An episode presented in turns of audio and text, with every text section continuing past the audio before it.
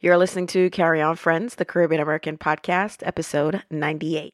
Welcome to the Carry On Friends podcast, where you'll be inspired and empowered to do amazing things in your personal lives, career, business, and community.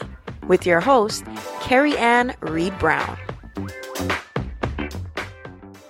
Hey everyone, welcome to another episode of Carry On Friends, the Caribbean American podcast as always, I am excited that you have taken time out to listen to this episode. I am Carrie Ann. If this is your first time listening to the Carry On Friends podcast, this is a solo episode. I have interviews lined up, but I really wanted to do a solo episode to talk about inspiration from the unexpected.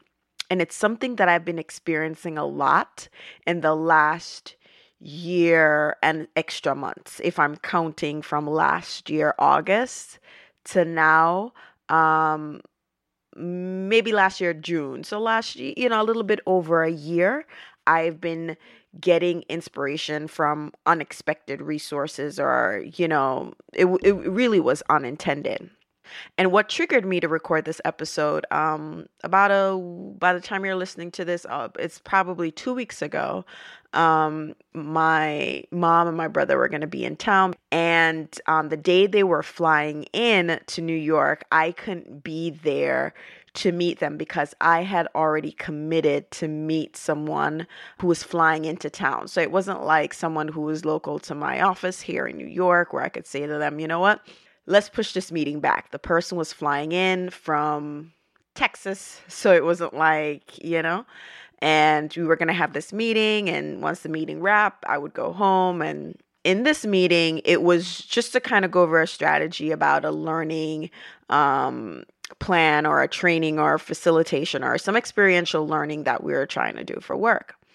And in this process of this meeting, I was overwhelmed with inspiration. Not only inspiration for my job, but inspiration for what I do for Carry On Friends, um, Breadfruit Media. Yes, I promised would talk about Breadfruit Media. It just not happened yet, and I want to get these interviews out the way, and then we can talk a little bit more about Breadfruit Media. And it was such an un- unexpected treat. You know, like when you are in a meeting for one thing and you just get this thing that you had no expectation of getting. And that's how I felt, right?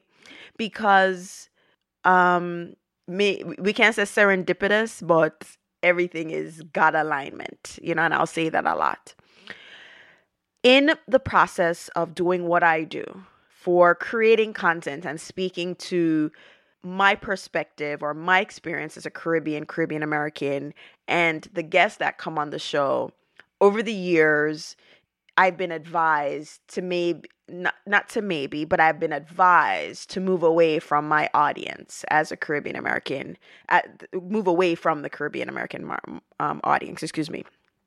Or um, in the age of social media, it's almost as if you have to put yourself out there more in order to gain followers. There's a lot of things that, you know, I don't know about you, but I know about me. Sometimes you're you're encouraged to do these things. So some of it is a stretch, and you should do this. But some of that, you know, inherently is just not my personality. It's not something I want to get with, and you feel this pressure that you have to because everybody else is doing it.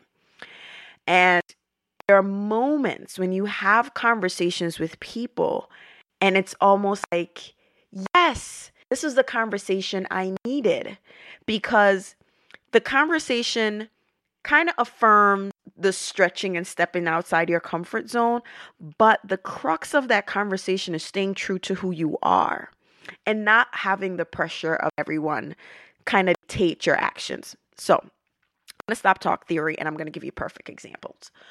Um, so one of the first major um, inspirations from unexpected course um, person.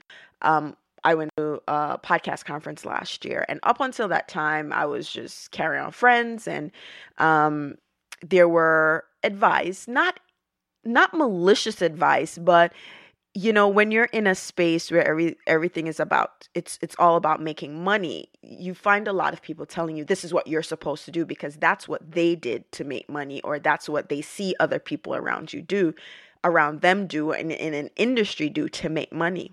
And so you you you find yourself in this pressure to kind of do something because they they are the experts and they're they're they're this and they're doing that. And i i remember going to the conference and i remember you know going in just coming through a lot of stuff emotionally and i was having this conversation with a veteran podcaster who's not of we're not even of the same race it's it's it's not relevant to Caribbean Americans because in the Caribbean we have island people who are of different races, but they're not of the culture, they're not of the race, they're not anywhere near a sphere that I would be in. And when I introduced myself and told them what I was doing, they were excited. They're like, oh my God, that is amazing. That is like a great niche. Like, tell me more about it. And just that initial reaction, I was just like, oh my God, someone actually is excited about it. Because up until that point, it was just like the audience, your support, and you know, listening and tuning in religiously has been the confirmation. But when someone else is just like, this is great. And in fact, I would add the Caribbean American podcast. So that's how I added the Caribbean American podcast because it's like, this is amazing. And then I started to get advice from this person who I would not have had in my sphere, I would not have any contact with this person any other way. And then I thought back to something that I um, heard when I went to Haiti Tech Summit, the first Haiti Tech Summit in June 2017. And there was this VC, Ben Horowitz, who was kind of talking about how to change culture. And that conversation with this veteran podcaster, Glenn, um, at Podcast Movement in California was a theory, not a theory, but a principle he had when you want to change your culture or company was incorporating people from outside the culture.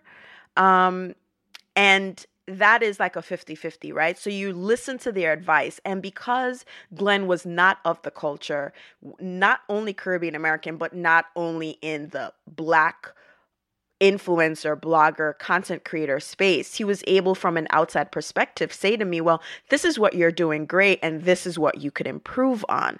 And that led to like a, a, it was like a domino effect to things that I've since put in motion since August of last year. And little bits of the, those things have happened throughout since August has happened. But most recently, the conversation with um, this executive in my office, he's a C suite executive to me, being a manager, flying into New York to meet with me. And I had to say at him to him at one point, you know, I don't come to work looking to be inspired every day, you know, but this conversation relit a level of engagement in my nine to five and also what I could bring to my projects outside of work. Because he talked, we talked about, um, and I remember um, a job. So before that, we talked about biased for results or bias for action. And that bias for action triggered me because one boss kind of said to me, You know, Carrie Ann, you're not moving fast enough. You should be biased for action. And I know based on my personality that I'm very deliberative. I am very deliberate about an action that I'm going to take because I need to understand the repercussions, what happens if I do this. It's it's really a thought out process. And I know there are instances where you have to make very quick decisions. And he said there is a space for both being biased for results and biased for action. And he gave an example of how Japanese car makers and American car makers kind of go through a similar process, right? So the Japanese car makers will get to this design and they will get they, they will get to what this potential model of a car will look like quicker than possibly their American counterparts. But their production time takes much longer than the American counterparts because they're a little bit more deliberative and they kind of marinate in the decision. And it doesn't make one better than the other unless you're the consumer and you prefer Japanese cars over American cars. It's just a different style of how you deliver a product to your end user or consumer or audience. And in that moment, it was something for me that a reminder that the differences that we have the way the different styles in making a decision, the way that we interact on social media, all these differences are part of who people are individually.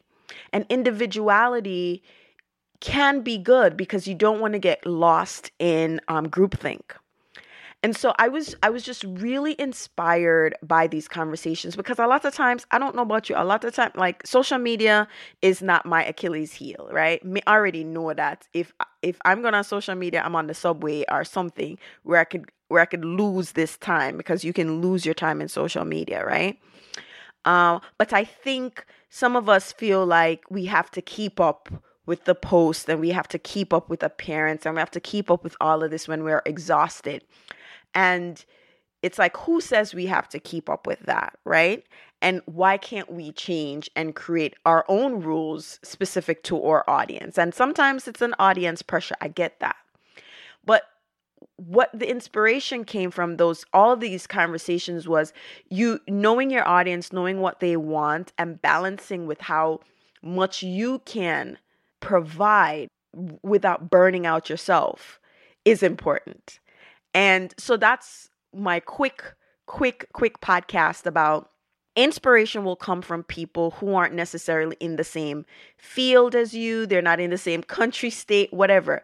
And their perspective is sometimes going to be jarring because I'll admit sometimes people come with social media strategies for me that I'm like, this is not going to work for me or my audience, but they learn it from a guru. So being able to balance both is also going to be key. You you've been with this audience, you've been with this company, you've been with and you know what works and what doesn't work and you know that there are some things that you can try. Maybe not all the way as the experts do, but you can try.